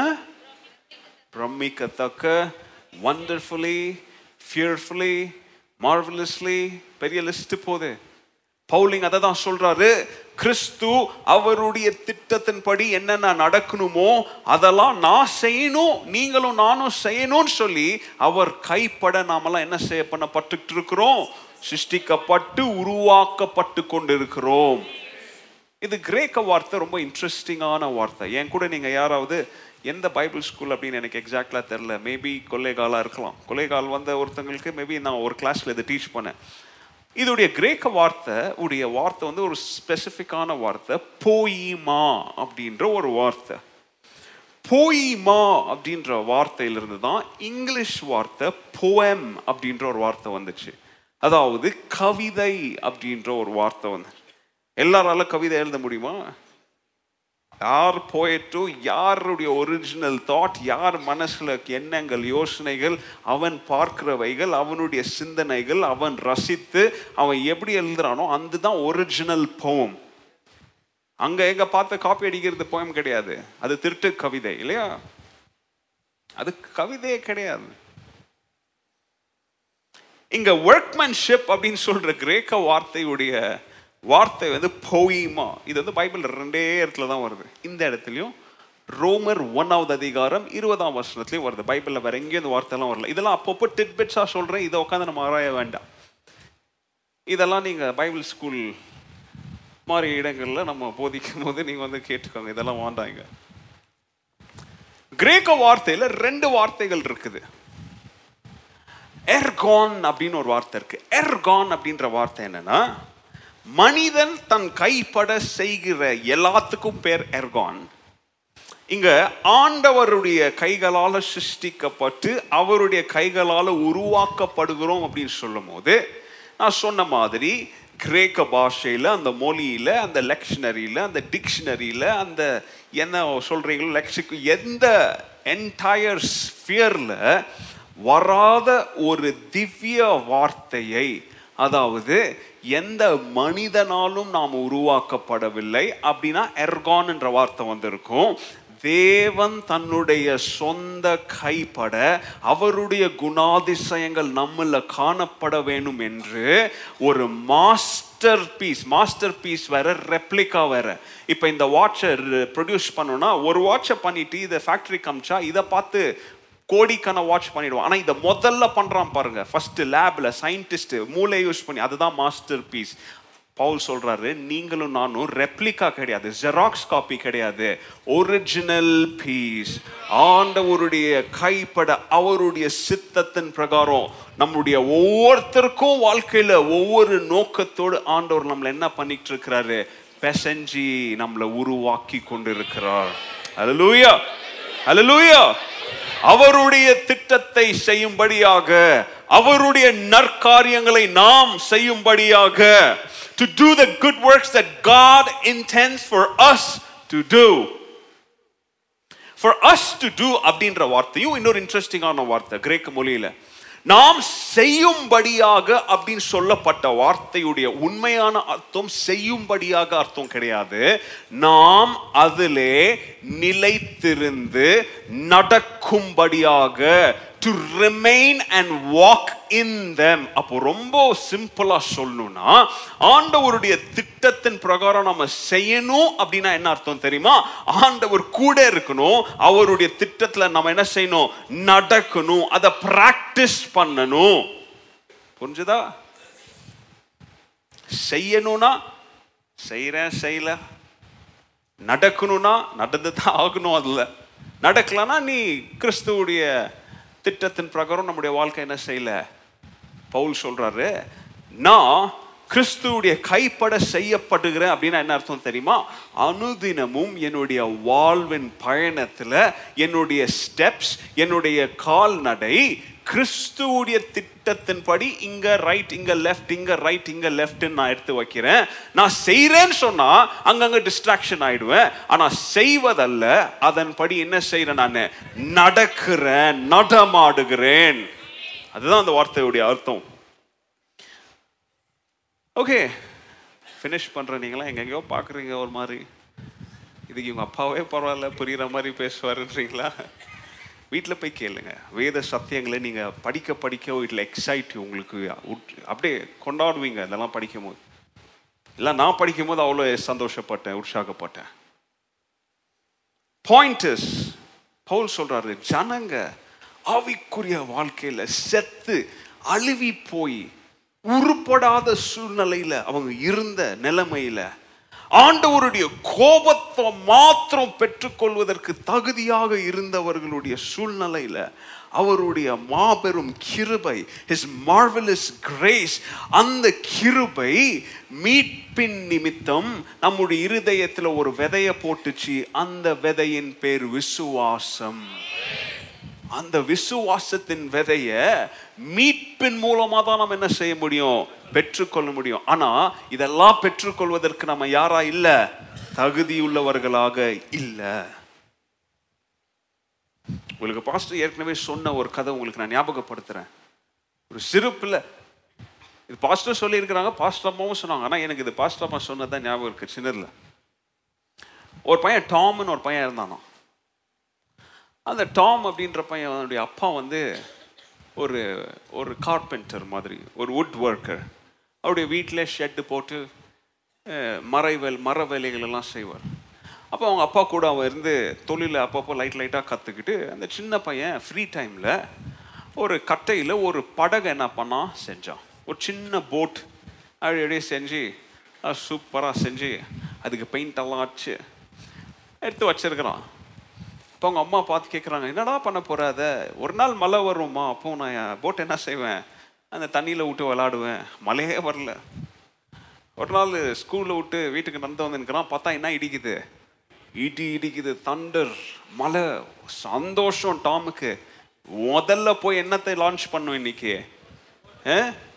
ஆ, படம்லாம் லான்ச் எல்லாம் முக்கியம் கிடையாது இப்போ. என்னதான் லான்ச் பண்ணு இவனுக்கு? அவன் கைப்பட செஞ்ச ஒரு சின்ன படகு என்ன செய்ய ஓடுறான் வீட்டுக்கு. ஃப்ரெண்ட்ஸ் எல்லாம் விட்டு ஓடுறான் வேகமாக ஓடுறான். அப்போ அப்போ பார்த்தா அவங்க அப்பா என்ன பண்ணிட்டுக்கிறாரு ஷெட்டை லாக் பண்ணி எங்கேயோ போய்க்கிறாரு ஷெட்டு லாக் ஆகிட்டுக்குது கோவம் வந்து எட்டி எட்டி உதைக்கிறான். ஸ்கூல் பேக்லாம் தூக்கி போட்டு மோ சாவி எங்க சாவி எங்க? பின்னாடி கூரையெல்லாம் பிச்சுட்டு என்ன செய்கிறான் உள்ள எகிரி குடிச்சு அந்த ஷெட்டில் மேலே கலர்ஃபுல்லாக பெயிண்ட் அடிச்சு வச்சு அந்த சின்ன படகு என்ன செய்கிறான் எடுத்துக்கிற வெளியே வரான் வெயிட் பண்ணுறான் வானத்தையே பார்த்து நின்றுக்கிறான் என்ன வராதா? அவன் எதிர்பார்ப்பா பார்த்த மாதிரியே கொஞ்ச நேரம் விட்டு என்ன வந்துச்சு? மழை வந்துச்சு. ரொம்ப சந்தோஷம். அம்மா திட்டுறாங்க வீட்டுள்ள வாடா இங்க வந்தாடு இல்ல இல்ல இல்ல இல்ல நான் செஞ்ச படகுன்னு என்ன செய்ய போறேன்? தண்ணி வந்து வெயிட் பண்றான். அங்கங்க குழி குழியாக்குது தண்ணி என்ன செய்ய மாட்டேங்குது? நிரம்ப மாட்டேங்குது. மலையிலே நிக்கிறான். மலையிலே நின்று அந்த சந்தோஷத்துல எப்போ மழை கொஞ்ச நேரம் அதிகமா பெஞ்சு குன்றுகள் அதெல்லாம் நிரம்பி இப்போ ஆறு மாதிரி ஓட ஆரம்பிக்குதோ?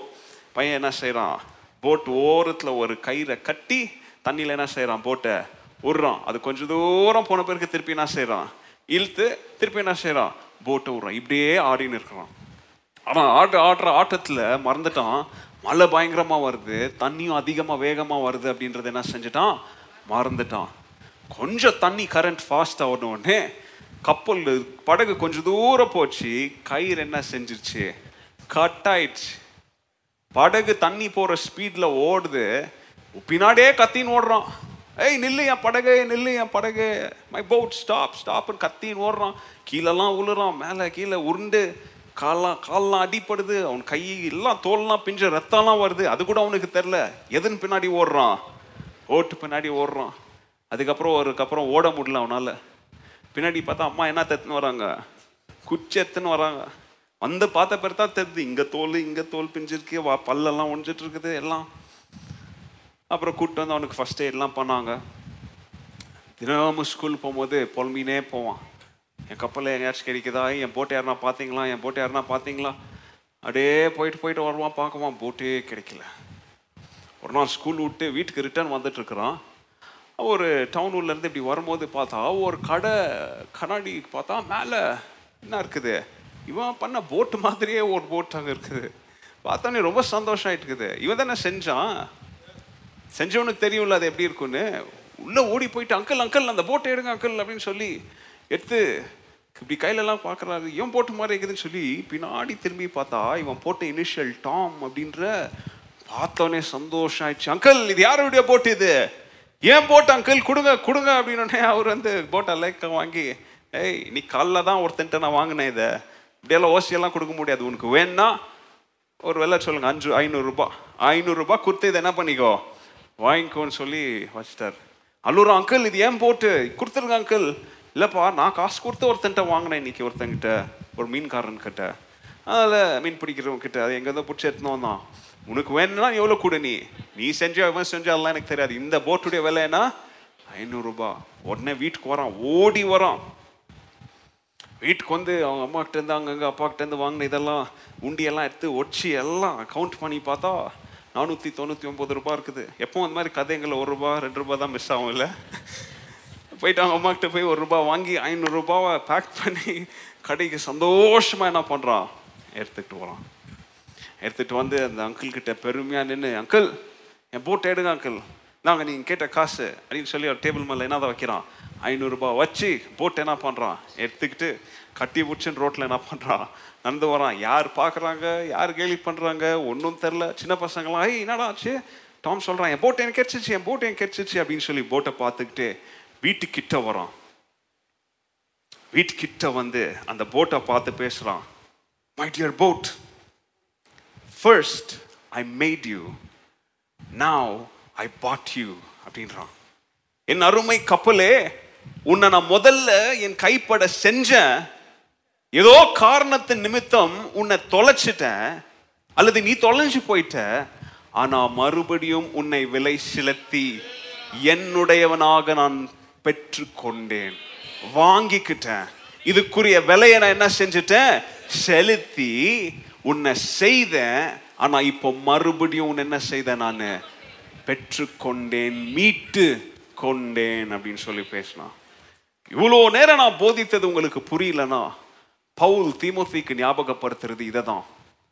நான் ஒரு காலத்தில் ஆண்டவர் கைப்பட ஒரு போயமாவா செய்யப்பட்டேன். ஆனா பாவத்தை நிமித்தம் நான் துளைந்து போனேன். என்னுடைய சார்ட் ஷீட்டெல்லாம் நீ பார்த்த படிச்ச என்னுடைய வாழ்க்கையில நான் யாரா மாறினேன் அப்படின்றதும் நான் உனக்கு சொன்னேன். நீ ஊழியம் செய்கிற திருச்சபையில இப்படிப்பட்ட நபர்களை நீ சந்திக்க வேண்டியதா இருக்கிறது.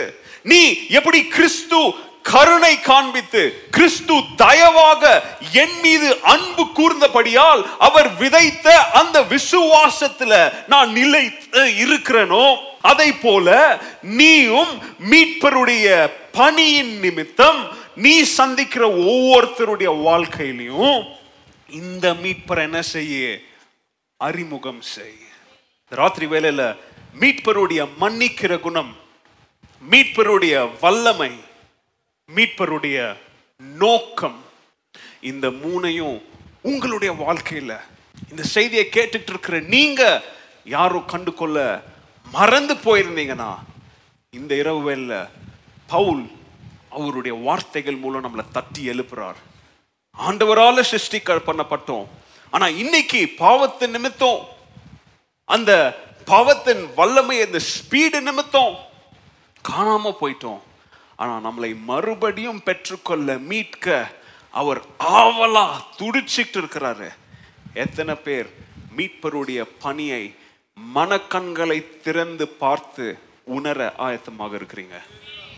ஆண்டவரே நான் உணர என் மனக்கண்களையும் நீர் திறவும் ஆண்டவரே அப்படின்னு சொல்லி அர்ப்பணித்து ஜெபிப்போம். கர்த்தர் நம்மளை ஆசிர்வதிப்பாராக.